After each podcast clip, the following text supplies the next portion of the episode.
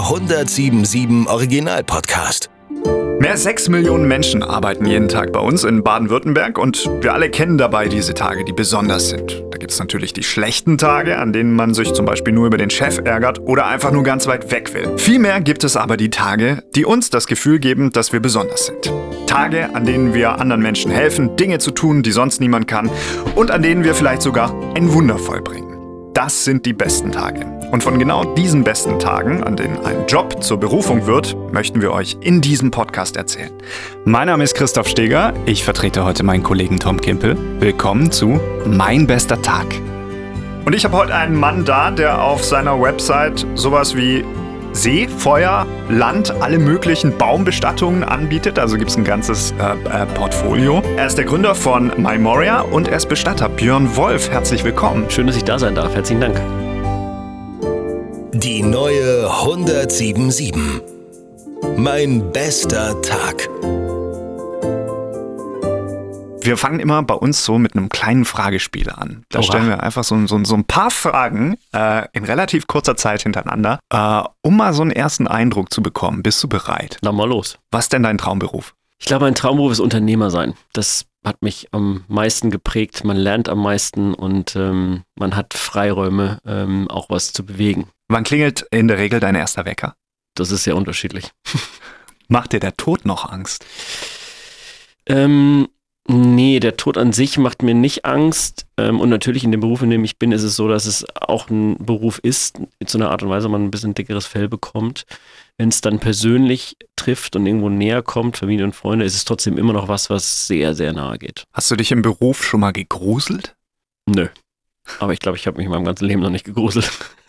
Was ist das Grundkriterium, wenn man Bestatter oder Bestatterin werden will? Was muss man unbedingt mitbringen? Ich glaube, man muss ein Grundverständnis dafür mitbringen, wie man mit Leuten umgeht. Und Service sollte einem nicht fremd sein, weil es ist eine ganz spezielle Situation und man muss eben auf Leute reagieren können und auch auf deren Bedürfnisse. Und die sind brutal unterschiedlich in dem Moment, wenn jemand verstirbt. Das kann von bis sein ähm, und darauf muss man sich einstellen.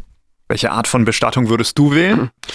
Das wechselt manchmal. Ähm, ich habe selber eine Bestattungsvorsorge ähm, und ich hatte bis vor kurzem noch äh, eine Baumbestattung da drin, weil ich es so romantisch finde, wenn, also ich habe eine ganz romantische Vorstellung dazu, wenn meine Hinterbliebenen vielleicht mal irgendwann sagen, ach komm, ich möchte da mal am Grab vorbei, dann kann man einfach mal einen Hund nehmen, macht einen schönen Spaziergang und ähm, äh, läuft ein bisschen durch den Wald und kommt vielleicht an, an, meiner, an meinem Baum vorbei, das sind ja ausgewiesene Plätze, und kann dann vielleicht eine Blume ablegen und das war's und sich erinnern, aber man hat nicht diesen, diesen, diese Qual, äh, ein Grab dauerhaft pflegen zu müssen, ähm, speziell wenn man vielleicht selber gar nicht mehr da wohnt.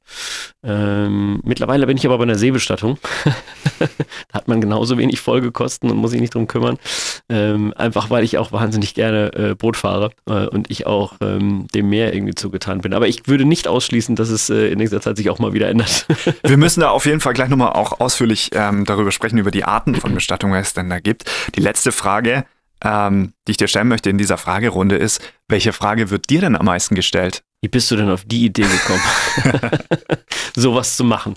Ähm, das höre ich eigentlich ständig. Das waren jetzt unsere, äh, unsere schnellen Fragen. Dann haben wir noch jede Menge. Wir haben uns, ähm, bevor äh, du gekommen bist, ähm, in der Redaktion unterhalten, ähm, sehr lange darüber, welche Fragen wir ähm, stellen möchten und was den Leuten einfällt. Alles, was glaubst du, was ist die, was ist die, die meiste Frage, die, die unsere Redaktion äh, von dir äh, wissen will? Es gibt nämlich tatsächlich eine. Ähm, und äh, die hat eher. Ähm, Also vielleicht ist euch ja gar nichts eingefallen und ich soll jetzt die Fragen äh, mir ausdenken. Äh, genau. Aber ähm, ich finde es erstmal gut, dass ihr euch darüber unterhaltet, ähm, weil ich glaube, das Thema an sich bringt es mit sich, dass man sich wahnsinnig viel darüber unterhalten sollte, weil es immer noch ein absolutes Tabuthema ist. Ähm, und das, was ich immer feststelle, ist, wenn wir mit, ähm, auch wenn ich jetzt mit Freunden und Bekannten jetzt, wo man wieder kann, nach Corona mal essen geht, dass wenn man, wenn ich dann erzähle, ich bin Bestatter, ähm, das ist ist ein Feuerwerk an Fragen ist. Mhm. Also da gibt es nicht die eine, die immer kommt, sondern es sind einfach wahnsinnig viele. Also sowas wie, ich habe mal gehört, ähm, man muss innerhalb von äh, einem Tag bestattet sein. Oder Mhm. ich habe mal gehört, äh, Kremationen, da fahren die jetzt alle nach Holland, äh, weil es billiger ist. Oder ich habe mal gehört und dann darf ich dazu plaudern.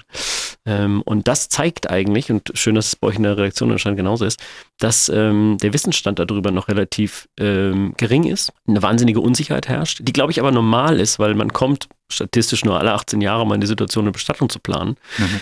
Und ähm, wir haben ein Tabuthema dabei. Das heißt, Leute haben nie die Möglichkeit, darüber zu sprechen. Und umso schöner ist es, dass man mal die Gelegenheit hat, darüber zu sprechen, so wie wir jetzt. Und jetzt darfst du eine Frage stellen.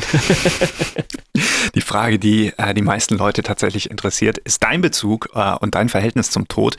Ähm, und ob du glaubst ähm, an, an ein Leben nach dem Tod, also das, was man, was man bei uns festgestellt hat, was man den Bestatter fragen möchte, ist, sag mal, gibt es eigentlich ein Leben danach oder was glaubst du nach all dem, was du gesehen hast? Da müsste man ja wahrscheinlich eher seinen, äh, äh, den religiösen Helfer dazu fragen als den Bestatter. Mhm. Ähm, ich selber muss dazu sagen, bin, ich bin zwar römisch-katholisch, auf einem kleinen Dorf, 500 Seelen aufgewachsen. Ähm, wunderschön und ähm, bin aber nicht gläubig. Mm, das heißt, ich glaube nicht an Gott und ich glaube auch nichts danach. Ähm, von daher bin ich da wahrscheinlich der falsche Ansprechpartner. Ähm, aber um die Frage zu beantworten, nee, ich glaube nicht, dass danach was kommt. Habe aber insofern auch wenig Angst davor und freue mich über jeden Tag, den man verbringt. Und ich finde, das sollte man viel intensiver machen. Das Leben feiern ähm, und genauso dann aber auch den Tod eines Menschen noch feiern, dass man eben die schöne Zeit mit demjenigen hatte und sich darüber freuen, dass man nochmal zusammenkommt und jemanden ehrt. Okay, dann frage ich dich jetzt die Frage, die dir oft gestellt wird, weil ähm, mhm. du hast ja gerade erzählt, ähm, du, du bist nicht gläubig.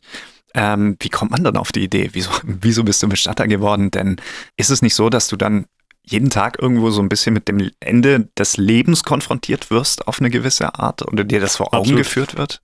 Ja, ja, natürlich. Also das habe ich jeden Tag vor mir. Das ist aber auch, ähm, ich glaube, wir kommen da später noch drauf, das ist schon auch was, was erfüllend sein kann, ähm, weil man Leuten wahnsinnig helfen kann. Und ich bin, also ich mache das jetzt acht Jahre, ich bin damals mit offenen Augen durch die Welt gelaufen, um zu sehen, was könnte ich denn mal machen als nächsten Schritt. Bin dann über einen Todesfall wirklich im äh, Freundeskreis darüber gestolpert, ähm, dass es Bestattungen gibt und hatte mir das nie so genau angeschaut und merkte dann, hm, da gibt es ja so viele Fragen, die ich selber habe, ähm, so viel, was nicht beantwortet ist und ich finde dazu auch keine richtige Information. Und das Digitalisierte, was wir ja mittlerweile kennen, also ähm, äh, selbst die großen Automobilhersteller, die hier in Stuttgart ansässig sind, die verkaufen ja Autos mittlerweile online. Wow, wer hätte das gedacht? Und äh, eine Bestattung online planen, das gab es irgendwie nicht richtig. Mhm. Und da dachte ich, Mensch, das könnte ich doch vielleicht mal versuchen, das, da kann ich helfen. Ähm, und habe das dann angefangen ähm, zu digitalisieren und ähm, die Bestattungsbranche zu digitalisieren und dabei eben aber auch ein, also man könnte sagen, so ein, ein, ein riesen Lexikon äh, praktisch aufgebaut, weil Memoria ist einfach auch ganz viel Information. Auf der Webseite finde ich mhm. zu jeder Frage, die jetzt wahrscheinlich kommt, würdest du dort eine Antwort finden. Und das ist für viele Menschen einfach wahnsinnig hilfreich, wenn sie in die Situation kommen und keinen Ankerpunkt haben, weil statistisch machen die immer drei Sachen. Keiner hat eine Ahnung davon, also mache ich A, entweder ähm, ich nehme eine der großen Suchmaschinen mhm. äh, und äh, frag, frag dann da mal ähm, oder ich rufe Familie und Freunde an ähm, und wenn beides irgendwie nicht funktioniert, ähm, dann gehen sie bei Bestattungsfragen dann zum nächsten Bestatter, den sie finden ähm, und ich wollte genau diesen ersten Schritt, den wollte ich äh, erleichtern, dass man eben die richtigen Informationen noch online findet. Und ihr habt dann MyMoria gegründet. Ähm, das funktioniert so. Also ich kann mich online schon mal ähm, über ganz viele Arten der Bestattung auch informieren. Ne? Also es geht über die verschiedenen Möglichkeiten, die es gibt, die vielleicht, keine Ahnung, meiner Mutter, meinem Vater oder äh, Geschwisterteil am ehesten liegen. Was ist sonst noch so ein Schritt, der hm, durch die Digitalisierung, was du gerade gesagt hast, erleichtert wird? Ich würde sagen, äh, was wir nicht können, ist einen Menschen in Pixel digitalisieren und äh, entschwinden lassen. Also das ist nicht die Digitalisierung von Bestattungen, sondern was wir gemacht haben, ist den Weg dahin zu vereinfachen und ähm, die Gewalt äh, oder die, die, Möglichkeit des, des Aussuchens wieder in die Hand des Kunden zu geben. Ähm, und die Vision dahinter ist, egal wann und wie und wo jemand eine Bestattung planen möchte oder sich informieren möchte, dort zu der Uhrzeit wie auch immer es möchte, kann das machen. Also ich muss nicht in irgendein Bestattungshaus gehen und dort mit jemandem sprechen, sondern ich kann das auch von der Couch zu Hause machen. Ich kann aber auch zu einem unserer Läden gehen und da reingehen und das besprechen. Ich kann auch erst das online äh, für mich ähm, äh, anschauen und mir ein Angebot erstellen. Dann habe ich eine eindeutige Nummer und meinen Namen eingegeben und dann gehe ich danach zum Bestattungshaus und bespreche es da weiter. Und wir machen das mittlerweile deutschlandweit. Heißt, ich komme aus Sindelfingen, wohne aber in Hamburg und meine Angehörigen wohnen aber noch da, da verstirbt jemand. Dann kann ich aus Hamburg heraus planen, ähm, kann das alles online machen ähm, und äh, habe aber in Sindelfingen jemand, der das kann, umsetzen kann und diese Informationen hat, weil der eben auch zu uns gehört. Ähm, genau, und so könnte man es, glaube ich, durchspielen mit egal, wo man ist. Ähm, das ist die Vision dahinter. Du bist relativ spät, wenn ich das richtig verstehe, eingestiegen in das Business. Ne? Du hast jetzt wegen meinem Alter vor, nicht, nicht wegen deinem Alter, äh, sondern weil du, glaube ich, gesagt hast, du ähm, warst auf der Suche nach dem nächsten Schritt, den du machen kannst ähm, und, und hast dann äh, das für dich entdeckt. Äh, also es war nicht so, dass du gesagt hast mit 19, okay, klar, ich werde jetzt Bestatter. Also ich bin nicht von der Schule runter und dachte, oh, ich werde jetzt Bestatter, ähm, sondern ich habe mich ausprobiert im Leben, habe viele Sachen gemacht, ähm, war auch im Ausland unterwegs. Als ich mal wieder einen neuen Schritt machen wollte, bin ich dann eben wirklich, also man muss dazu, ich bin darüber gestolpert. Und je länger ich es mache, desto mehr sehe ich, was für ein toller Beruf es wirklich ist, was für tolle Kollegen es auch gibt und äh, ja, habe ihn lieben gelernt. Ähm, ist aber auch was ganz Spezielles, das muss man auch dazu wissen. Hast du das erste Mal richtig angefangen hast, sozusagen in deiner ersten Woche, gab es da Situationen, auf die du nicht vorbereitet warst oder wo du gesagt hast, wow, okay? Ach, da gibt es so viel. Ähm, also ich glaube, das gibt es praktisch jede Woche. Ähm, Situationen, auf, ja, ja, natürlich, auf die man irgendwie nicht vorbereitet ist. Ähm, und wenn man ein Unternehmen neu gründet, also von null, dann ist das, glaube ich, aber ganz normal. Auch weil man ja viele Sachen einfach nicht kennt und äh, weil man viele Dinge ausprobieren muss, um zu wissen, ob sie, ob sie funktionieren. Und ich glaube, das ist was, was total untypisch in der Bestattungsbranche ist, weil in der Bestattungsbranche, da gibt es so dieses, das haben wir schon immer so gemacht und deswegen muss man es auch immer so machen. Ähm, und genau das ist, was mich immer getrieben hat, weil das hinterfrage ich halt ständig. Also wenn jemand, wenn die mir sagen, das haben wir schon immer so gemacht, würde ich sagen, aber warum? Das mal einmal durchdenken, vielleicht kann man es ja besser machen und äh, mehr, vielleicht Neudeutsch, convenient für den, äh, für den Kunden. Also warum muss ich es so machen, wenn es dann irgendwie, äh, wenn es ein Umstand für meinen Kunden ist und vielleicht kann ich da noch irgendwas erleichtern. Und das machen wir jede Woche. Wir hinterfragen uns aber auch ständig wir, unseren Status quo. Ähm, und einer unserer fünf Werte, die wir in der Firma haben, ähm, ist auch Innovation. Also dass wir das wirklich leben. Und das kann man nur, wenn man ständig versucht, neue Sachen zu machen. Und ich, also ganz ehrlich, wie es halt immer so ist, 80 Prozent der neuen Sachen, die lassen wir auch nach zwei Wochen wieder, weil wir merken, oh, also das ist kein Schritt nach vorne, vielleicht einer nach hinten, also im Bestfall einer zur Seite, aber vielleicht auch einer nach hinten, lass lieber wieder was anderes machen. Und viele Sachen sind ja auch gut. Mm, aber das ist, was einen treibt, ja. Und als du angefangen hast, ähm, so die, die erste Zeit, ich komme nochmal auf die Frage ja, zurück, weil ich ähm, mir das immer so vorstelle, ich äh, habe noch nie eine Leiche gesehen in meinem Leben. Ja, das, das war speziell. Sein. Ich auch nicht, hatte ich damals nicht. Wie war, also ist das nicht so was, ich, ich habe das wirklich, ich stelle mir das immer so vor, weil das ist so, du, du siehst ja dann das erste Mal, okay, das ist der Tod sozusagen. Ist ja, das bei mir war es anders, also um aus dem Nähkästchen zu plaudern, ich habe die ersten Verstorbenen nicht bei einem Bestatter gesehen, sondern in einem Krematorium äh, mhm. das mir gezeigt wurde. Und dort wurde dann ähm, die Kühlung aufgemacht. Also Kühlung ist so der Platz, wo die Verstorbenen gelagert werden, bis sie zur Kremation dann kommen. Und das war nicht eine Leiche, sondern da sind wir im dreistelligen Bereich gewesen. Oh. ja, das war mein erster Mal. Das ist speziell, aber auch da ist es so, das wird normaler. Und eigentlich ist es ja schade, dass es so speziell ist, weil ähm, nochmal referierend auf das 500 Seelendorf, aus dem ich komme, ähm, Burg Walbach in der bayerischen Rhön, ähm, ganz oben in Unterfranken, mitten im Wald. Ähm, da war es ganz normal, ähm, dass ähm, meine Großeltern da gestorben sind und die noch zu Hause waren. Also da kannte man das. Also insofern, ich hatte schon mal einen toten Menschen gesehen, weil meine Oma zu Hause im Bett, ähm, aber das war dann halt auch schon wieder ein paar 20 Jahre her. Ähm, und ich glaube, wir haben es ja wahnsinnig verlernt, dass mhm. der Tod was Normaleres ist. ich glaube, da die, wahrscheinlich haben wir einerseits äh, viel mehr Medizin. Das heißt, man verstirbt nicht zu Hause, weil am Ende ist man irgendwo im Krankenhaus oder im Hospiz oder wo auch immer. Ähm, und deswegen sieht man den Tod nicht mehr so. Und das andere ist wahrscheinlich, dass wir den Zugang so ein bisschen verlernt haben, auch über die Weltkriege, die wir hatten. Da war halt so viel Tod da, dass ich glaube, die Generation danach nicht mehr drüber sprechen wollten was verständlich ist. Ähm, also bei meinem Opa sage ich das, der wollte da nicht drüber sprechen. Und ich glaube, jetzt ist unser, jetzt sollte unser aller äh, Fokus sein, dass wir vielleicht gemeinsam mal wieder drüber sprechen und es ein bisschen normaler wird, weil es ist ja nicht schlimm, es gehört einfach dazu. Und es ist eins der großen Nebensereignisse. Ähm, und es gibt ja andere Kulturen, die es wirklich auch komplett feiern ne? und den Menschen dann nochmal feiern. Also äh, jeder von uns wird wahrscheinlich Dia de los Muertos in Mexiko kennen. Ähm, äh, wahnsinnig schöne Tradition. Wird sich jetzt wahrscheinlich bei uns nicht durchsetzen. Wir haben da einen anderen Duktus, aber trotzdem ja sieht man, dass es auch anders geht. Und wenn wir es nur ein bisschen wieder hinkriegen, dass es normaler wird und vielleicht jeder auch mal irgendwie einen toten Menschen gesehen hat, was dazugehört, dann glaube ich, würde sich das schon verändern, dass man das wieder ein Stück weit normaler betrachtet. Dann lass uns doch jetzt mal voll einsteigen und uns so richtig ähm, damit ähm, beschäftigen. Ähm, ein Mensch stirbt. Ähm, ich habe das bei meiner Tante erlebt. Die hatte ähm, äh, relativ äh, schwer Krebs. Dann ist sie, ähm, ist sie zu Hause überraschend gestorben, tatsächlich an einem, an einem Blutsturz. Mhm.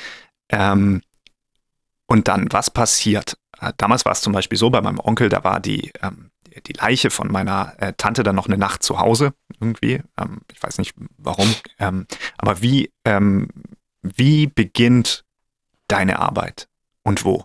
Hm. Unterschiedlichster Natur. Ähm, in dem Fall, äh, den du beschreibst, wäre es wahrscheinlich so, dass man als Angehöriger dann sich als nächstes, äh, also, also erstmal kommt der Arzt und stellt den Tod fest. Ähm, und das nächste, was man dann machen muss, ist, man muss einen Bestatter finden, der einem hilft, äh, das Ende des Lebens nun ähm, äh, zu beherrschen. Haben die meisten Leute das da überhaupt schon auf der Karte? Mhm, Also so klar, das kümmert man, man sich darum man- schon? Achso, vorher meinst du? Vorher, dass die Ja, genau, Angehörigen deswegen- sagen, wir deswegen- müssen ja da ja. schon denken. Ganz toller Punkt. Ähm, deswegen sagte ich, es ist unterschiedlichst. Mhm. Also wir haben ganz viele Leute, die bei uns eine Vorsorge abschließen, die sich vor ihrem Ableben selber mal damit beschäftigen, wie sollte eigentlich meine Bestattung sein und wo hätte ich das gerne. So wie ich es vorhin erzählt habe mit äh, Baumbestattung oder Seebestattung. Ich habe das noch nie vorher gehört, so eine, so eine ähm, ähm, Sterbevorsorge heißt es, glaube ich, oder der Todesvorsorge, wie, wie, wie nennt Ja, es? also es gibt noch zweierlei. Ich glaube, wo du, du hinaus willst, ist wahrscheinlich das finanziell abzusichern. Mhm. Ähm, das ist, glaube ich, auch- richtig, aber viel wichtiger meiner Meinung nach ist, ähm, die Bestattung an sich mal zu planen, also wie die sein soll. Weil das, was wir sehen, ist, wir haben ganz oft Hinterbliebene am Telefon, die dann sagen, ja, jetzt müssen wir Entscheidungen treffen, Sarg oder Urne. Ja, wir haben da nie drüber geredet.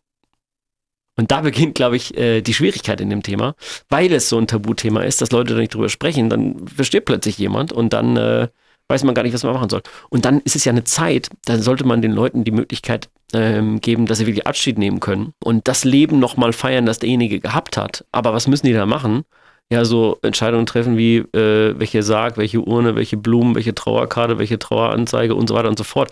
Und sind wir mal ehrlich, also das ist ja nichts, was ich machen will, sondern das muss ich dann in dem Moment machen. Aber die Zeit könnte man so gut anders benutzen. Und wenn ich das den Angehörigen von mir abnehme, nehme ich dem wahnsinnig viel emotionale Last ab. Deswegen eigentlich. Verantwortung ja ja also wenn das gesendet wird hier, jeder, der es noch nicht gemacht hat, sollte das mal machen. Ähm, bei uns ist das kostenlos, eine Vorsorge zu machen. Und es nimmt den Leuten einfach viel Last von Schultern, der eigenen Familie. Und dann sagt man immer, ja gut, mache ich. Ne, das höre ich dann mal, mache ich. Aber ach, ich bin doch noch nicht so alt. Mhm. Warum denn ich? ja gut, dann kam der Bus morgen. ähm, aber Spaß beiseite. Ich glaube, jeder, der Verantwortung im Leben übernommen hat, ob das ein Kind ist, eine Ehe, eine eingetragene Lebensgemeinschaft, meinetwegen ein Hund, ähm, jeder, der irgendwo Verantwortung für jemand anderen übernimmt, der sollte sich eigentlich genauso wie eine Patientenverfügung, eine ähm, Betreuungsvollmacht und so weiter, sollte der auch mal seine eigene Bestattung runtergeschrieben haben, wie die, wie die sein sollte. Ähm, und wenn man dann noch einen weitergehen will, das ist, glaube ich, was du vorhin sagtest, dann kann man auch noch eine finanzielle Absicherung machen. Da gibt es, was ich, ein Treuhandprodukt oder eine Versicherung dazu. Ähm, und äh, kann das vielleicht, wenn man es kann, auch noch anlegen, dass man auch den finanziellen Druck rausnimmt, ähm, so eine Bestattung dann nicht bezahlen zu müssen. Das ist aber, ich glaube, das ist der zweite Teil ähm, der Medaille. Ich glaube, das Wichtige ist erstmal auch diesen emotionalen, äh, diese emotionale an, den Druck wegzunehmen von den Angehörigen, weil die sind meistens eh schon in einer schlimm genug Situation, als dass man sie noch damit belasten müsste, dann so Commodities da auszusuchen. Ich habe gerade, äh, während du ähm, gesprochen hast, äh, nachgedacht, wenn meine Freundin jetzt sterben würde, ich wüsste überhaupt nicht, ähm, Das ist, was ich will, meine. Die, will die jetzt, äh, will die verbrannt werden? Will die äh, eine Seebestattung? Will die, will die eine Waldbestattung? Ich könnte es dir nicht sagen. Das, was mich ähm, hoffnungsvoll stimmt, ist, dass du wahrscheinlich heute Abend beim Abendessen Ja, dieses Thema einmal immer ansprechen wirst. Lass uns mal über den Tod reden. Wie ist das? Ja, aber wenn man die Situation hat, dass man den Tod nicht direkt unmittelbar vor sich hat, also nicht jemand gestorben, ist es ja auch ein spannendes Thema, sind wir mal ehrlich. Ja. Also auch wir beide jetzt darüber sprechen, ist ja, ist ja ganz cool, weil bei uns, also wir, sitz, wir sitzen jetzt alle lebendig im Raum, ähm, wir können da auch mal drüber schmunzeln ähm, und ähm, es ist ja irgendwie auch, es gibt viel darüber zu sprechen, also es ist ja ein schönes Thema ähm, und eben auch ein wichtiges ähm, und Ja. wenn man es zu Lebzeiten macht, eben auch was, was nicht schlimm ist. Ähm, genau, aber schlimmer ist es dann immer, wenn der Tod schon eingetreten ist und dann man auch nichts weiß. wenn, wenn jemand stirbt aus meinem Umfeld oder ich jemanden kenne, der einen Trauerfall hat, dann finde ich das immer das, das Schlimmste oder das Schwierigste zu überlegen, okay, wie gehe ich denn in der Zeit danach mit dieser Person überhaupt um, vor allem in den Tagen direkt danach, weil du weißt ja gar nicht, okay, in welchem, in welchem, was, was passiert da eigentlich bei den Menschen, jetzt mal angenommen, irgendwie die Mutter stirbt oder der Freund stirbt oder so. In welchem Zustand sind diese Menschen? Wie gehst du mit denen um? Hm, Wie würdest du das beschreiben? Also die sind, äh, das sind jetzt mehrere Fragen in einem, ne? Ähm, ich glaube, die sind in einem unterschiedlichsten Zuständen. Ähm, und das ist auch, was wir sehen. Ne? Wir haben Kunden, die haben gerade, was ich, da hat eine Frau mit zwei kleinen Kindern ihren Ehemann verloren, unerwartet. Die ist natürlich aus dem Leben gerissen und völlig aufgelöst. Und da muss man, glaube ich, jemand anders mh, ansprechen, als zum Beispiel, manchmal haben wir jemanden, da ruft jemand an und sagt, hier, mein Vater, äh, ich bin in der Bestattungspflicht, äh, ist eigentlich mehr mein Erzeuger, weil der war schon weg, bevor ich überhaupt geboren wurde. Jetzt hat mich irgendwie das Amt angerufen, ich muss die Bestattung zahlen. Mhm. Ähm, also wir haben eine Bestattungspflicht, wenn dann kein anderer da ist, dann muss, der, muss das Kind Das habe ich auch erst neulich gelesen, das Mhm. fand ich auch Wahnsinn. Ja. ähm, und der sagt halt so, hier, was ist denn das günstigste bei euch? Buche ich ein und bitte schickt mir nur noch die Rechnung, mehr will ich nicht, äh, mehr will ich damit nichts zu tun haben. Kann man auf eine Art und Weise auch verstehen ähm, und muss man natürlich dann anders behandeln. Ähm, und ich glaube, das Wichtige, was ich gelernt habe, ist ähm, einfühlsam zu sein auf die Art und Weise, dass man ähm, eben schaut, wie ist die Situation des anderen, aber bloß nicht versuchen ähm, zu sehr ähm, in Arm zu nehmen oder, oder etwas nicht zu sagen, sondern lieber gerade raus, ehrlich über die Situation reden, das hilft den Leuten mehr. Also auch, auch wir versuchen immer sehr, sehr offen und ehrlich darüber zu sprechen und den Leuten eben zu sagen, was ist jetzt Phase ähm, und was muss man machen. Ähm, das gibt den Leuten Sicherheit und dann kommen sie auch weiter. Und dann versucht man es natürlich ein bisschen einzuteilen. Also wenn jemand wahnsinnig ähm, durch den Wind ist, in Anführungszeichen, ähm, dann versucht man ihm eben die nächsten drei Schritte zu erklären und nicht gleich mit allem zu überfahren. Und es ist auch so, man kann das gut einteilen, so eine Bestattung. Man sagt, hey, jetzt ist vielleicht die Zeit erstmal so, sollen wir jetzt eine Abholung machen? Ähm, ähm, hatten Sie schon mal überlegt, wo das Ganze stattfinden soll? Ähm, hatten Sie schon mal überlegt, welche Art der Bestattung und alles weitere machen wir morgen im persönlichen Gespräch, wenn jetzt ein Telefonat ist. So, also so kann man es ein bisschen einteilen. Und bei My Moria geht ja viel ähm, online, aber es gibt ja trotzdem wahrscheinlich noch Termine, wo ihr auf die äh, Verwandten oder die Familie trefft dann persönlich. In einem Absolut. Vorgespräch wahrscheinlich äh, gibt es dann nochmal. Ähm, in wie ist da oft die K- Konstellation? Weil, ich frage das aus einem Grund. Ähm, eine äh, äh, Freundin von mir ähm, hat erzählt äh, von ihrem, die musste ihre Mutter beerdigen. Und äh, sie erzählte, der Bestatter ähm, hätte gesagt, heute haben sich schon so viele Familien bei mir gestritten. Und dachte ich, okay, ist das so ein Muster? Also streiten sich viele da? Weil es ja auch um die Vorstellung geht von des Verstorbenen, die vielleicht nie geäußert wurden. So und jetzt sagt man, okay, ich weiß, was besser für den ist oder ich weiß, wie er sich das gewünscht hätte oder wie wir das machen. Gibt es da schon Konflikte dann auch bei den Leuten? Also politisch korrekt muss ich jetzt wahrscheinlich wahrscheinlich sagen, ist Berufsgeheimnis. Ja. Ähm, ja, da gibt's alles. Ähm, ich würde jetzt da kein Muster erkennen wollen, ähm, aber man hat manchmal, dass viele Leute kommen, ähm, aber nur genau einer eben spricht und alle anderen zuhören. Oder man hat auch, äh, also ich, ich weiß, ich hatte letztens ein Gespräch mit ähm, äh, der, ähm, dem Ehepartner und der Tochter eines Verstorbenen. Und da war es so, dass ähm, die Tochter es eigentlich für den Vater dann arrangiert hat und dann aber immer mal wieder den Vater fragte, das willst du doch so, oder? Der schon verstorben war. Nein, nein, nein, nein, nein, nicht den, also die, die Mutter war verstorben, Ah, okay. der, der Vater war praktisch mit dabei, also Ja, der Ehe, ja. Ehemann und die Tochter. Und die Tochter hat es aber eigentlich gemacht. Und das sieht man schon oft. Also wenn es ein Muster gibt, dann ist es, dass nicht die Ehepartner direkt, weil die sind wahrscheinlich in Ausbildungssituation, dann meistens die Planung machen, sondern die Kinder viel helfen. Ja. Das ist ja auch toll. Also dass wir immer noch Familienleben haben, das funktioniert, wo Kinder dann helfen. Okay, dann kommen wir mal wieder zurück zur, zur, zur Leiche. Ähm, am Anfang, Wir die würden holt ihr übrigens nie Leiche sagen, sondern nur verstorben. Verstorbene. Okay, was macht ihr damit? Also wir, überführen den zu uns in, äh, ins Bestattungshaus, ähm, in den meisten äh, Fällen. Ähm, und äh, dann gibt es eine hygienische Grundversorgung. Ähm, das ist so eine Art Waschung ähm, äh, des äh, Verstorbenen und Herrichten des Verstorbenen nochmal. Ähm, und äh, ab da ist dann so ein bisschen, wie geht's weiter und was, welche Art der Bestattung ist es? Ist es eine äh, äh, Erdbestattung? Ähm, dann wird er vielleicht eingesagt, kommt in den Sarg und äh, kommt dann schon mal in den Friedhof ähm, oder bei uns in, ähm, in, die, äh, in die Kühlung. Ähm, oder ähm, ist es äh, eine Feuerbestattung, dann wird halt relativ schnell ein Transport ins Krematorium organisiert, ähm, wo dann die Einäscherung äh, stattfindet. Wie schnell muss man denn beerdigt werden? Ah, das ist unterschiedlich. Ähm, ehrlicherweise, es gibt dafür Vorschriften, ähm, wie viele Tage oder Wochen es sein sollten in, äh, für eine Erdbestattung, für eine Feuerbestattung ein bisschen länger, weil eine Kremation noch dabei ist. Ähm, Es ist aber auch so, dass man sich auch Ausnahmen dafür holen kann. Ähm, äh, die können wir dann immer mit beantragen. Wenn jetzt zum Beispiel sowas ist wie, weiß ich, da fliegen noch Verwandte aus den, aus den USA ein oder so, dann mhm. muss es halt ein bisschen länger sein. Oder während Corona hatten wir ganz viel, dass wir zum Teil ähm, Einäscherungen gemacht haben. Ich meine, bei der Erdbestand geht es nicht, ne? da musst du dann irgendwann relativ schnell machen. Aber ja. bei, äh, bei einer Urnenbestattung, wo man eben eine Urne hat, ähm, haben wir ganz oft ähm, äh, während Corona dann wirklich um sechs Monate geschoben. Ähm, wow damit äh, dann die Möglichkeit einer äh, Beisetzungszeremonie wieder da war und Leute dazukommen konnten, weil, also wir wissen ja alle, wie es damals war. Ähm, und ja. dann zeitlang durfte man gar nicht auf dem Friedhof, dann durften nur zwölf Leute und die mit Abstand von, was weiß ich, äh, zwei Metern und dann später wieder 33 Leute mhm. und so weiter und so fort. Und das in jedem Dorf anders. Äh, und deswegen äh, war es da schon so, dass man versucht hat, auch im, im Sinne der, der äh, Angehörigen eben, ähm, zum, wenn sie es wollten, auch zum Teil zu warten, damit man eben auch da einen gemeinsamen ähm, würdevollen Abschied hinbekommt. Jetzt müssen wir mal kurz, weil du hast gerade gesagt, ähm, wenn die Leiche dann ähm, bei euch ist. Verstorbene. Der Verstorbene, Entschuldigung, ja. Das muss mir wirklich, das muss ich mir umgewöhnen. Ähm, du hast das gerade relativ schnell, äh, glaube ich, und äh, galant äh, bist du darüber hinweggegangen. Du hast, glaube ich, gesagt, es gibt eine Waschung oder so eine Hygiene, Hygiene Hygienische Prozess, Grundversorgung, ja. Hygienische Grundversorgung. Und dann gibt es immer wieder so Sachen, die, die, die, die man so liest. Zum Beispiel stimmt das, dass ähm, einem der Mund zugenäht wird. Äh, welche, welche Sachen gibt es da noch, die ich mir, die ich vielleicht gar nicht weiß, die mit meinem Körper dann passieren? Ja, also die Möglichkeit gibt durchaus. Äh, es würde auch so sein, dass du es nicht siehst, weil das macht man von innen. Hm.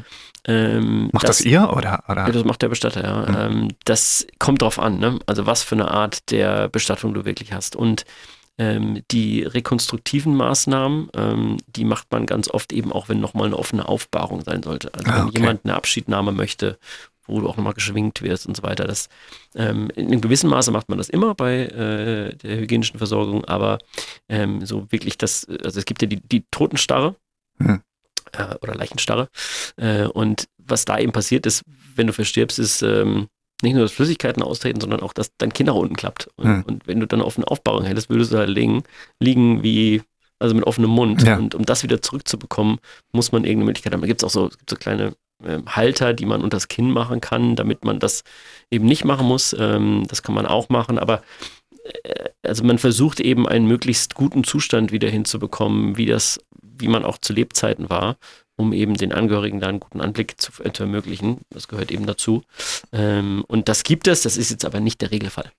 Und wenn du das ausschließen wollen würdest bei deiner Bestattungsvorsorge, ja, genau, die du heute Abend mit deiner Freundin besprichst, ja. ähm, dann kannst du das auch machen. Okay, und dann, dann ähm, kommt es ja darauf an, welche Bestattung. Ja.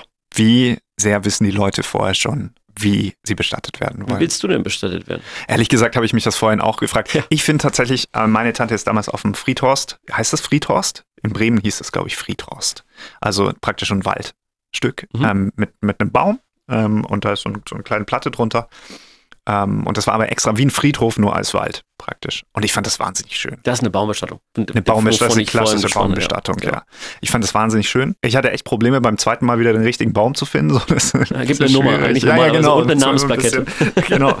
ähm, aber da habe ich mir gedacht, wow, also das ist schon mal besser als der, der klassische Friedhof. Das ist, was ich meinte. Und wenn du das zweite Mal da warst, ist es ja eigentlich auch irgendwie wirklich eine romantische Idee. Ne? Du kommst halt nochmal ja. hin, du musstest dich in der Zeit jetzt aber auch nicht drum kümmern. Ähm, und du kannst auch deiner, deiner Tante da nochmal irgendwie äh, in Gedenken ähm, bei ihr sein. Ja. Ähm, aber du hast halt nicht das Drumherum, was man vielleicht bei klassischen Friedhöfen hat, was vielleicht auch irgendwie schwierig sein kann. Also mein Beispiel, ganz persönlich ist, mein äh, Opa war Holzschnitzer. Mhm. Ähm, also der hat wirklich noch äh, das Handwerk des Holzschnitzens äh, erlernt. Ähm, und der hat sich selbst einen Christus am Kreuz, ähm, weil auch sehr gläubig, äh, geschnitzt. Für seinen eigenen Tod. Für sein eigenes Grab. Ja. Also der, der steht auch heute noch da auf dem Grab. Äh, und äh, meine Familie wohnt da leider nicht mehr in dem Dorf. Ähm, aber für uns ein Riesenthema, weil ist ja, Holz ist ja ein lebendes Etwas. Also einmal im Jahr muss das halt auch jemand überarbeiten. Ja. Können wir nicht selber machen, weil halt keiner da ist. Ähm, also man muss sich immer drum kümmern. Machen wir jetzt natürlich gerne, ähm, aber ich würde es meinen Angehörigen nicht aufbürden wollen. Und äh, so bei einer Baumbestattung ist das eben nicht so. Also von daher kann ich mir vorstellen, wenn du, äh, wenn du sagst, hier, das gefällt dir irgendwie, dann verstehe ich die Hintergründe und es ist ja auch wirklich schön, dann durch den Wald zu laufen. Und du hast einen festen Ort, wo du, wo du äh, hinkommen kannst, ähm, wenn du jetzt zum Beispiel trauen möchtest oder einfach, keine Ahnung, wie du vorher gesagt hast, ich glaube, du bist mit irgendwo unterwegs und sagst, ach Mensch, da komme ich noch vorbei, ist ja auch schön, ohne dass man sich das so vornehmen muss praktisch. Ähm, da gibt es Seebestattung, das haben wir schon. Ähm, das Auch ist da praktisch. hast du einen festen Ort. Also wenn du da meintest, da gibt es keinen festen Ort. Gibt's da? Du kriegst die Seekoordinaten äh, danach, du okay. kriegst eine Seekarte mit Seekoordinaten, ähm, damit, es weißt, damit du genau weißt, wo es ist. Und normalerweise die Reedereien, mit denen das macht, die bieten auch an, dass man dann sich einmal im Jahr oder so, wenn man mag, da auch mal mit hinfahren kann. Ähm, also auch da hat man es. Da die romantische Vorstellung ist ja eigentlich die, so eine Seeurne, die brauchst du 48 Stunden, dann löst die sich auf. Und ab da, Bist du überall? genau, also deine, deine Asche ist ja dann in dem Moment eigentlich wahrscheinlich an Orten, wo du selber es nie hingeschafft hast. Und welche Formen gibt's noch? Dann gibt's die, die Einäscherung. Da muss ich ganz ehrlich sagen, habe ich immer so ein bisschen. Ich habe mal, ich fand das immer eine gute Idee mit der Einäscherung. Du meinst die Urnenbestattung, ne? Ja, sagt man nicht Einäscherung. Naja, also die, äh, die Einäscherung ist ja praktisch die Vorbereitung für alles, was keine, was keine ähm, Erdbestattung ist, weil Mhm. äh, auch für eine Seebestattung oder für eine äh, Baumbestattung würdest du erstmal eingeäschert, äh, kremiert, ähm, und dann würde die Urne dort abgelassen. Verstehe. Mhm. Ich bin da weg davon, weil ich mal gehört habe, und das ist jetzt aber alles nur diese, diese Dinge, die man so hört ähm, über den Tod, dass die ähm, Menschen bei der Einäscherung nochmal so, sich so, so, so hochbeugen. Und dann denke ich mir, okay, das ist irgendwie grauenvoll, mich, also mich in so einem Ofen vorzustellen, wie ich praktisch nochmal so, so hoch gehe. Das fand ich irgendwie wahnsinnig beklemmendes Gefühl. Ähm, ich weiß gar nicht, was ich dazu sagen soll. Also ich glaube nicht, dass du es mitbekommst. hm. Ähm, ihr habt wahrscheinlich die meisten Krematoren von innen gesehen. Das sind wirklich mm, ganz, viele sind ganz neue, tolle Anlagen. Ähm, aber ja, natürlich wird man dort verbrannt oder werden deine Überreste verbrannt. Ähm, und wenn man das nicht mag, kann ich das total nachvollziehen. So, ich, der ich an nichts glaube danach, für mich ist das so äh, kupft wie gesprungen Mhm. ähm, ob das eine oder das andere, aber ähm, ich glaube, das ist ja eher ein, ein physischer Effekt, wenn das so sein sollte, als dass es jetzt irgendwas mit dir als Mensch zu tun hätte. Ne? Das ist aber total spannend, weil ich glaube, dass es das ja schon noch gibt. Also wir hatten ähm, gestern in der Redaktion auch kurz, als wir darüber gesprochen haben, haben wir, hatten wir auch so, wie, wie würdet ihr bestattet werden wollen? Und mh, jemand hat erzählt von der, von der Mutter, die auch gesagt hat, ja, aber ich will zum Beispiel keine normale, ich will nicht normal äh, im, im, in der Erde praktisch Mhm. bestattet werden, weil dann habe ich Angst, dass mich die Würmer Die zerfressen. Regenwürmer, ja, die Ja, kommen immer. Das ist auch so ein Argument, was, was aber ich auch schon mehrfach gehört habe. Das ist ja auch im Grunde mh, nichts mehr, was, was einen selbst betrifft, sondern nur noch den Körper. Aber wahrscheinlich ist der Prozess Biologisch, ne? Also er baut sich biologisch ab, dein Genau. Körper. Das ist, das, das ist schon richtig. Ob da jetzt Regenwürmer dabei sind, kann sein wahrscheinlich, muss nicht sein. Ähm, kommt auch immer auf äh, wahnsinnig auf ähm, den Friedhof an und dessen Bodenbeschaffenheit. Ähm, Ja. Also wir, wir betreiben selber hier ab und zu mal einen Friedhof noch in Bayern und in Baden-Württemberg. Ähm, und da hat man unterschiedlichste Böden. Manchmal Lehm, manchmal Kiefergestein ähm, und je nachdem brauchst du einen Bagger oder eine Schaufel, ähm, um sowas überhaupt zu öffnen. Und je nachdem ist auch der biologische Prozess viel, viel schneller oder viel, viel langsamer. Ähm, und äh, aber ja, am Ende des Tages ist das ein, das eben ein anderer Prozess, als jetzt es mit Feuer zu machen. Ich frage mich, warum uns das immer noch so wichtig ist. Ob das vielleicht so ist, dass man immer noch nicht verstanden hat, dass man dann nicht mehr, Dass da nichts übrig bleibt. dass da nicht übrig Ja. bleibt, dass ich nicht mehr da bin. Vielleicht ist es so. Weil das ist ja auch mein, mein Punkt, wenn ich sage, ich möchte nicht, ich sehe mich dann nicht in diesem Krematorium, dass ich dann so in so einem Holzofen bin. Ah, Ich meine, wenn du, wenn du genug, wenn du genug ähm, äh, hier Geld beim Radio verdienst, könntest du ja auch wie äh, so mancher äh, Multimilliardär dich einfrieren lassen. Ne? Das wollte ich gerade fragen, welche Form gibt es denn noch? Das darf man nicht in Deutschland. Welche Form gibt es denn noch von Bestattung? Also einfrieren, wirklich? Ja, das gibt es ja mittlerweile so Pots, ne? Aber also ich glaube in den USA Ja. und die sind halt, also ich, weiß nicht, ich könnte es mir nicht leisten. Ja. Ich sehe da auch Ähm. ehrlich gesagt noch viel weniger Sinn, das zu machen, weil Ich glaube, da ist ja die Idee, äh, da wird so lange schockgefrostet, dass wenn irgendwann die mh, Medizin wieder soweit ist, dass man dann vielleicht wieder zum Leben erweckt Ja. werden kann. Ähm, aber jetzt Spaß beiseite, um bei den äh, wirklichen Bestattungsarten zu bleiben. Ähm, Deutschland hat ein, äh, eines der reglementiertesten äh, Bestattungsgesetze äh, äh, in Europa ähm, und es gibt sehr, sehr wenig Möglichkeiten. Alles hat immer einen Friedhofszwang ähm, und muss Mhm. entweder in einer Urne sein oder in einem Sarg. Ähm, guckt mal mal ins nahe Ausland, so Schweiz zum Beispiel, da gibt es dann auch sowas wie Waldwiesenverstreuung oder Bergbachverstreuung, also wo dann wirklich die Asche auch verstreut werden darf. Ja. Übrigens, ich weiß nicht, warum du vorhin Bremen angesprochen hast, ähm, ich glaube, weil deine Tante da war. Ja. Das ist das erste Bundesland, das es ermöglicht, auch zu Hause im Garten die äh, Urne zu, ähm, äh, zu bestatten. Oh, wirklich, das äh, funktioniert und äh, ist erlaubt. Ja, aber nur mal mit einer Urne, ne? Ja, ohne. Also jetzt nicht, nicht, Ja. äh, nicht sage, nur ohne. Ähm, und gibt da ein paar Hürden, ne? Die Nachbarn dürfen sich nicht gestört fühlen und kein öffentlicher Raum und so weiter und so fort. Ähm, aber die sind die ersten, die das Bestattungsgesetz mal ein bisschen endlich äh, jemand aufgeweicht hat. Ähm, weil das ist schon sehr, sehr starr und ist auch, glaube ich, auch noch aus einer aus früherer Zeit. Hm. Was ist denn so, wenn man an so eine Bestattung denkt? Ähm, wir waren gerade schon ähm, bei diesem ähm, Prozess. Irgendwann kommt ja dann der Moment, wo die Beisetzung ist. Mhm. Was ist denn generell, ist, da, ist das der kritischste Moment? Wo sagst du, ist der kritischste, die kritischste Phase eurer Arbeit? Oder gibt es die gar nicht? Also generell darf man ja, sind wir bei einer Bestattung, ne? Ähm, da darf eigentlich auf keinem Da darf Meter nichts schief gehen. schief gehen, genau. Ja. Trotzdem sind wir aber auch alle Menschen. Also wenn, Mhm. wir, wenn wir jetzt sagen würden, wir würden nie einen Fehler machen, dann würden wir hart lügen.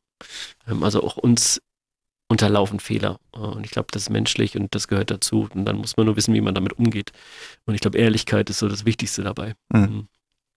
Ähm, und also, guck mal, was ich so, große Bestattungen, viele Blumen ähm, und äh, das Blumenauto, was anliefert, steht im Stau. Mhm. So, dann geht die Bestattung los und keine Blumen sind da. Das ist blöd und darf nicht passieren. Und würdest du sagen, ja, beim nächsten Mal nimmst du bitte nicht die Autobahn, damit du nicht im Stau stehst, aber auch auf der Landstraße könntest du im Stau stehen. Ähm, oder musst halt noch eine Stunde früher da sein oder wie auch immer. Ähm, aber sowas kann mal passieren. Ähm, und ähm, aber insofern grundsätzlich versuchen wir natürlich fehlerfrei zu arbeiten, so gut das geht. Ähm, und es gibt nicht den einen nostalgischen Punkt. Nun könnte man sagen, ja, immer dann, wenn ähm, die Hinterbliebenen irgendwie mit vor Ort sind, dann darf auf gar keinen Fall was passieren. Da muss der Eindruck stimmen. Ähm, aber dem würde ich gar nicht zustimmen, weil ich finde, es geht ja auch um den Menschen, der verstirbt. Insofern muss eigentlich die komplette Kette passen und es sollte an jedem, in jedem Punkt ähm, äh, angemessen und würdevoll sein für denjenigen, der verstorben ist. Und äh, da gehört eine Abholung, ähm, egal wo die ist, zu Hause oder im Hospiz oder im Krankenhaus und die Überführung dann zu dem nächsten Punkt, wo es weitergeht oder zum Krematorium, die Kremation an sich und eben auch die Trauerfeier gehören dazu. Und da muss man schon sagen, wir als Bestatter sind da so ein bisschen auch so wie so ein, ähm, wenn du wie so ein Wedding Planner, ähm, nur nicht für eine Wedding, sondern für die Bestattung, ähm, weil man ja auch andere Dienstleister äh, in Anführungszeichen ähm, mitorganisiert, ähm, weil nicht jede Rede machen wir ja selbst, sondern Mhm. es gibt eben äh, Trauerrednerinnen. Trauerredner oder Mhm. wenn noch, ähm, wenn man noch in der Kirche ist, dann vielleicht auch der Pfarrer. Den können wir ja nur so und so gut vorbereiten oder das mit ihm abstimmen, wann was ist, aber am Ende des Tages haben wir dann auch keinen Einfluss drauf, was er erzählt. Ähm, und äh, auch da sollte nichts schief gehen. Das und ist so, bei meiner Tante sehr schief gegangen. Da wollte ich gerade noch, weil ich glaube, das ist ein Punkt, da liegt schon viel Verantwortung, weil wenn du da Mist erzählst, äh, zum Beispiel damals, als meine Tante gestorben ist, das war kein schöner Tod, glaube ich. Ähm, so wurde es auch erzählt. Und ähm, sie sagte dann nachher, ist äh, nach einem langen, erfüllten Leben friedlich zu Hause eingeschlafen. Und das Oh. fanden alle, die äh, dabei waren, sehr unpassend. Und ich glaube, das ist ja wirklich so ein Punkt, da kannst du es dir wirklich leicht, ähm, leicht so ein bisschen die, die ganze, nicht nur die Stimmung, sondern so die, die ich weiß nicht, das, die, die Aura da, die, die diese Veranstaltung gibt, kaputt machen. Ja, bestimmt. Und, und ich glaube, das ist halt nicht das Einzige. Also, es gibt ganz viele Bereiche in, in, auf, der, auf der ganzen Reise hin ähm, äh, bis ins Grab. Ähm, und ich, man muss versuchen, alle möglichst gut zu haben. Aber auch da, also wie jetzt auch vielleicht bei deiner Tante, manchmal passieren solche Sachen eben. Hier war es vielleicht durch die Vorbereitung bei deiner Tante, weiß ich nicht. Ähm, aber ähm, ja, auch, auch da, also um, um eine Lanze für die Bestatter zu brechen, ich glaube, viele, äh, viele Bestatter machen ihr Möglichstes und manchmal geht auch was schief. Dann Mhm. ist es natürlich immer ein Einzelfall und immer schrecklich, ähm, weil es eben die eine Bestattung war von einer Person. Ähm, aber ähm, falls da mal jemand in die Situation kommt, bitte ich auch um Nachsicht. Ich glaube, alle versuchen immer ihr Bestes zu machen. Ich meinte auch mit kritischer Phase jetzt gar nicht so die Fehler, die ihr macht, sondern so die bei der äh, bei- bei der Anspannung dieser ganzen Prozedur sind. Also die Familie, für die ist das ja, die sind wahrscheinlich, ja, schlafen seit wahrscheinlich Tagen, Wochen schlecht. Ähm, und ähm, ich glaube auch die, also ich, so eine Trauerfeier kann ja unter Umständen auch die, das packt einen ja an oder das, das geht einen ja an. Total. Und man, also wenn, wenn wenn du es darauf abstellst, natürlich sehen wir zum Beispiel, dass die Anfragen vor einer Bestattung mit, äh, ist das gemacht und müssen wir hier noch und was ist hierfür und haben sie, ich habe ich nur eine Frage für und so, die, die erhöhen sich Richtung Trauerfeier, weil wahrscheinlich dann auch das Stresslevel bei den äh, Angehörigen nochmal hochgeht, ähm, hin zu diesem Event. Es gibt aber auch Leute, die sagen, oh, ich bin einfach froh, dass sie endlich ist, weil ich will damit abschließen und das ist noch so der letzte Punkt, den ich brauche, um damit abzuschließen. Mhm. Ähm, ja, und trotzdem sind das oftmals sehr, sehr schöne, manchmal sehr, sehr kleine, manchmal sehr, sehr große, aber sehr, sehr schöne Zusammenkünfte. Wir kommen gleich noch zu deinem besten Tag. Ähm, muss hier vorher nochmal ähm, ein paar Punkte abklären, ja. weil ich sonst wirklich Ärger von den Kollegen ähm, krieg. Gibt es auch verrückte Särge und Ohren? War eine ganz ähm, oft gestellte Frage. Also wenn ich jetzt zum Beispiel so, keine Ahnung, den Raketen, Raketensarg oder irgendwas. Ja. Also äh, das gibt's. Das ist nicht das Normale in Deutschland, sondern es gibt so klassisches Sortiment, was die Deutschen mögen. Und ich glaube, es gibt für jeden Geschmack etwas. Also das, äh, du kannst jegliche Form Urne, jegliche Form Sarg äh, dir machen lassen. Wenn du das nötige Kleingeld hast. Ja, ob die jetzt alles so teuer sein müssen, weiß ich nicht, aber sind dann, sind dann Einzelproduktionen und wir würden es dir schon ermöglichen. Ähm, und es gibt zum Beispiel, ich glaube, Nigeria ist es äh, in Afrika, bei denen ist das so gang und gäbe, dass man äh, ganz verrückte Särge macht, die ähm, zu etwas aus dem Leben passen. Also da wird dann irgendwie so ein Mercedes E-Klasse nachgebaut, weil er wow. halt so ein riesen Mercedes-Fan war oder halt eine Rakete äh, oder äh, und die werden dann immer schrill bunt angemalt und dann feiert man damit denjenigen. Das gibt es auch in Deutschland. Ähm, also gerade wenn ich mir die Uhren angucke, ähm, die Urnenhersteller, die, die, bieten schon auch wirklich ein brutal großes also, ähm, Segment an, an Sachen, also von was ich, dein Fußballverein auf der Urne, über äh, Swarovski-Steine, über alles, was du mit Airbrush da drauf haben willst, kannst du da drauf haben. Äh, und das in jeglicher Form. Oder eben auch komplett in äh, eigenen Farben. Und was du auch machen kannst, und das im Übrigen finde ich wahnsinnig schön für Kinder, äh, weil auch das ist ja das Thema noch gar nicht gestriffen, was passiert denn, wenn da irgendwie kleine Kinder involviert mhm. waren und ein Elternteil geht. Ähm, man hat auch immer die Möglichkeit, wir haben das gerade in, in einer Boutique in Köln mit, einer, mit, einem, äh, mit einem Kindergarten gemacht einen, einen normalen blanken Sarg oder blanke Urne, ein Holzsarg oder Urne, selber anzumalen. Okay. Eigene was ich, Bilder, letzte Sprüche, die man mitgeben will, mhm. oder einfach nur, oder nur quietschbunt. Ähm, und gerade so eine, ähm, wir haben so eine Holzurne, die kommt mit so einem Wasserfarbmalkasten, ähm, die dann der Familie geben und mit den Kindern sagen, hier, nochmal für deinen Papa. Finde ich toll. Ja, schön. Stockt es mir immer auch immer. Ja, ja, ja, ja. Es ist, ja, Wahnsinn. Ich glaube gerade, ähm, äh, wenn wenn wenn es um Kinder geht, ist es ja ähm, ist es ja, sind es, sind es für dich die schwierigsten Fälle oder was sind für dich die schwierigsten Fälle, wo du sagst, weil es gibt ja wahrscheinlich Tage, da, da sagst du so ein bisschen, okay, das war jetzt eher so ein, so ein Standard, das ist so die Routine. Was sind die Tage, wo du ein bisschen. Also viele denkst, Sachen, viele Sachen, die, ähm, viele Sachen, die, da habe ich ein dickes Fell. Mhm. Ähm, und das kann ich mittlerweile gut ab. Äh, wo Kinder involviert sind, ist total schwierig für mich. Mhm. Also da würde ich auch lieber einen Kollegen bevorzugen, der damit besser, der das besser kann. Aber einfach, weil ich selber zwei kleine Kinder zu Hause habe. Mhm. Ähm, und seitdem es einfach noch viel schwieriger geworden ist. Mhm. Ja, aber es ist so, es sind Einzelschicksale, glaube ich, die einen halt mehr berühren. Und wenn du dann noch ein bisschen mehr Informationen dazu bekommst. Gibt auch die ganz einfachen Sachen, wo halt Leute selber nicht so tief ähm, davon berührt sind. Oder, oder halt, keine Ahnung, sehr, sehr alt und ähm, es war eine Erlösung, gibt es ja durchaus auch. Ja. Das ist einfacher. So, so wenn es aus dem Leben gerissen und hätte nicht so sein sollen oder also eigentlich zu früh, dann ist es schon schwieriger. Mhm. Gibt es so Sachen, mh, hm, du beschäftigst dich so viel mit dem Tod und du hast gerade schon gesagt, du hast so keine richtige Angst vom Tod. Gibt es aber Dinge, wo du denkst, okay, der, ich bereite mich, also jetzt, wo ich mich so viel mit dem Tod beschäftige habe, bereite ich mich nochmal ein bisschen anders vor. Die Themen sind langfristiger. Also ich, ich habe nichts sowas, wenn ich jetzt merken würde, es geht zu Ende, dann würde ich nochmal äh, was ich einmal World Trade Center hoch und mhm. runter oder so. Ich glaube, was man als Bestatter mit sich, mit sich bringt, also muss man sich immer wieder auch mal vor Augen halten, ist aber, dass man die herrlichen Momente mit Familie und Freunden auch noch intensiver genießt und sich dessen bewusst ist. Weil also ganz viel leben wir ja einfach nur so dahin und dann merkt man wieder, uff, schon wieder ein Jahr vergangen. Und dass man das vielleicht intensiver versucht, ähm, gelingt mir auch nicht immer. Ne? Ich lebe auch mal ein Jahr so dahin. Aber ähm, das ist das eine. Und das andere ist, aber ich glaube, das ist, äh, also manch einer würde sagen, ja, du bist halt alt. Ich finde, es ist ein bisschen, äh, das ist halt mehr Weitblick, den man mit sich bringt. Wenn man irgendwo Verantwortung übernommen hat, dann eben auch zu so schauen, was passiert denn, wenn ich nicht mehr da bin. Und diese Vorbereitung einfach, manches, manches davon ist leidig, wie so ein paar Dokumente, die du ausfüllen musst. Ähm, aber was ich, wie kann ich vielleicht jemanden finanziell absichern, wenn was passiert oder so? Das ist ja nicht leidig, sondern da muss er einfach mal anfangen zu sparen. Solche Sachen vorzubereiten, das ist, ähm, glaube ich, äh, das macht man dann. Und wenn ich jetzt zurückgucken würde, also bevor ich Kinder und Familie hatte, keine Ahnung, da lebte ich auch mehr äh, drauf los. Hm. So, so, da habe ich mir über solche Sachen keinen Gedanken gemacht. Aber eigentlich ist es ja ein gutes Ziel, was man hinbekommen ist. Ich habe mir gerade überlegt, dass man der Familie den ganzen Ärger eigentlich erspart, indem Ja, ich vorher schon super. genau sage, pass auf, ähm, Raketensarg, Ja. so und so groß, Bestattung äh, so und so mit der Trauerrednerin oder keine Ahnung und bitte den, den Wald, dann ist ja im Grunde gar nichts mehr äh, viel zu machen, oder? Nee, also deine Familie wird wahrscheinlich sagen, ey, der Typ, der hatte sie auch zu Lebzeiten schon nicht, was will der denn Raketensaal? Aber Ja. okay. ja. ähm, aber auf der anderen Seite wird's halt, ist diese Erleichterung, dass man die Entscheidung nicht treffen muss, ist irrsinnig groß. Ja. Also wissen wir doch alle, es gibt so viele Leute, die nicht wirklich gute Entscheidungen treffen können und jetzt, jetzt müssen die auch noch solche Entscheidungen zu so einer Zeit treffen. Insofern, ja, wenn du Raketensack machen willst, wird der eine oder andere komisch finden, aber es ist wahrscheinlich gut, dass du es dann schon mal ähm, runtergeschrieben hast. Ich helfe dir dabei. Das ist super, ja. Gibt's denn auch mal lustige Situationen, wo du sagst, Alter, ich musste, ich musste jetzt mal wirklich fast loslassen, lachen, weil das, weil das so witzig ist. Vielleicht auch, ähm, es gibt ja ganz oft, dass in so einer traurigen Situation der Weg zum Lachen nicht weit ist.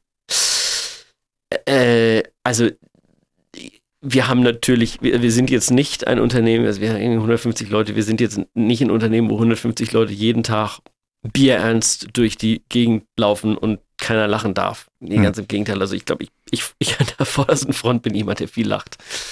Wir wissen auch, wann wir, wann es sich nicht gedingt, irgendwie ähm, Zu laut, lachen, laut, loszulachen. loszulachen, ja. Äh, und doch gibt es auch immer wieder Situationen. Und äh, es gibt auch Situationen, also wir haben ja viele Leute, die bei uns, was ich zum Beispiel eine Vorsorge machen, äh, digital und ähm, dann mal versuchen, uns anzurufen. Äh, und wenn du dann so irgendwie ein Gespräch mitbekommst, wo du dann zurückrufst und sagst, ja, hallo, Herr so und so oder Frau so und so, sie hatten sich bei uns eine Vorsorge und dann nur so, was, wie? Äh, wovon reden Sie? Nee, tot ich nicht. So, und dann, äh, ach so, ja, nee, ja, das könnte mein Schwiegersohn gewesen sein. ich so, okay, da gibt es schon so Sachen, wo du denkst, oh Gott, wo bin ich hier gelandet? Was Ja. sind das für witzige Konversationen? Und die sind ja dann beidseitig auch manchmal witzig. Aber ja, also auch wir haben Spaß in dem Beruf, wirklich. So, und äh, trotzdem, ähm, aber zur rechten Zeit. Gibt es auch Angehörige, die manchmal so, wo du, wo du merkst, okay, in, in all dieser Situation oder in all diesem. Ja, natürlich. Also auch in solchen Gesprächen, wenn man über die Verstorbenen dann spricht ähm, und da irgendwie tolle Situationen kommen, dann kann sowas schon mal passieren. Und wenn man es schafft, dass die Leute vielleicht gerade nicht mal an den Tod denken, sondern wirklich an den Verstorbenen und in die Situation kommen, über den zu sprechen, dann gibt es auch wahnsinnig lustige Situationen manchmal, die auch gut sind, um Abschied zu nehmen wahrscheinlich. Ja. Björn, erzähl uns bitte von deinem besten Tag in deinem Job. In meinem Job. Also ich muss sagen, das, ist, das war eine wahnsinnig schwierige Frage. Ähm, ich durfte mich Ah. ein bisschen darauf vorbereiten. Also wir haben 2015 gegründet im Dezember und ähm, die, das Unternehmen und 2016 haben wir angefangen und so relativ am Start, irgendwie so Weihnachten 2016, kam eine, da waren wir ein kleines Team, ich glaube so sieben Hm. Leute ähm, und da kam eine riesen, ein Riesenpaket bei uns an. Wirklich so, also riesen im Sinne von, was weiß ich, 50 auf 50 Zentimeter. Oh. Und das war von oben bis unten voll mit äh, selbstgebackenen Plätzchen. Weil, war ja Weihnachtszeit. Und das war von einer Angehörigen, ähm, der wir geholfen haben, ihren Ehemann zu äh, bestatten und die sich damit bedankt hat. Mit einem Riesenpaket voller Plätze. Ja, mit Plätzchen. Äh, und da habe hab ich das erste Mal realisiert, ähm, und das war nachhaltig, äh, wie sehr man Leuten hilft in dem Beruf. Mhm. Ähm, und was für eine tolle Geste das war, die von Herzen kam. Und das hatte ich in keinem Job vorher. Also ich habe andere Sachen gemacht, was ich Hotelzimmer vermittelt und keine Ahnung. Da, also, da schreibt dir jetzt keiner, hey, danke, äh, dass ich irgendwie äh, statt 100 Euro 90 Euro für das Hotelzimmer bezahlt habe. Und das wiederum, diese Dankbarkeit, die einen, die wirklich erfüllend ist in dem Beruf, ähm, anhand dieses Beispiels das das war, das war wahrscheinlich mein bester Tag. Das ist wahnsinnig besonders, weil in welchen Feldern hat man das? Gibt es zwei, drei noch, aber sehr wenige Felder, wo wir Dienstleistungen wahrnehmen als Gesellschaft und dann wirklich uns von Herzen dafür bedanken. Wir sollten das wahrscheinlich alle, bei, auch bei anderen Sachen, im Café oder im Restaurant oder wo mal wieder mehr machen. Ähm, aber hier bekommt man es und das, das ist toll. Björn, ich danke dir für dieses wunderbare Gespräch. Das war ähm, teilweise ähm, ging sehr nah, aber ähm, es hat mir sehr viel Spaß gemacht und die Zeit ging unglaublich schnell vorbei. Herzlichen Dank, dass ich da sein durfte und schön, dass wir über ein Tabuthema so viel reden konnten. Ähm, und ja, bin gespannt, was du dann heute Abend mit deiner Freundin besprichst. Mein bester Tag. Eine Produktion von Die Neue 1077. Bester Rock und Pop.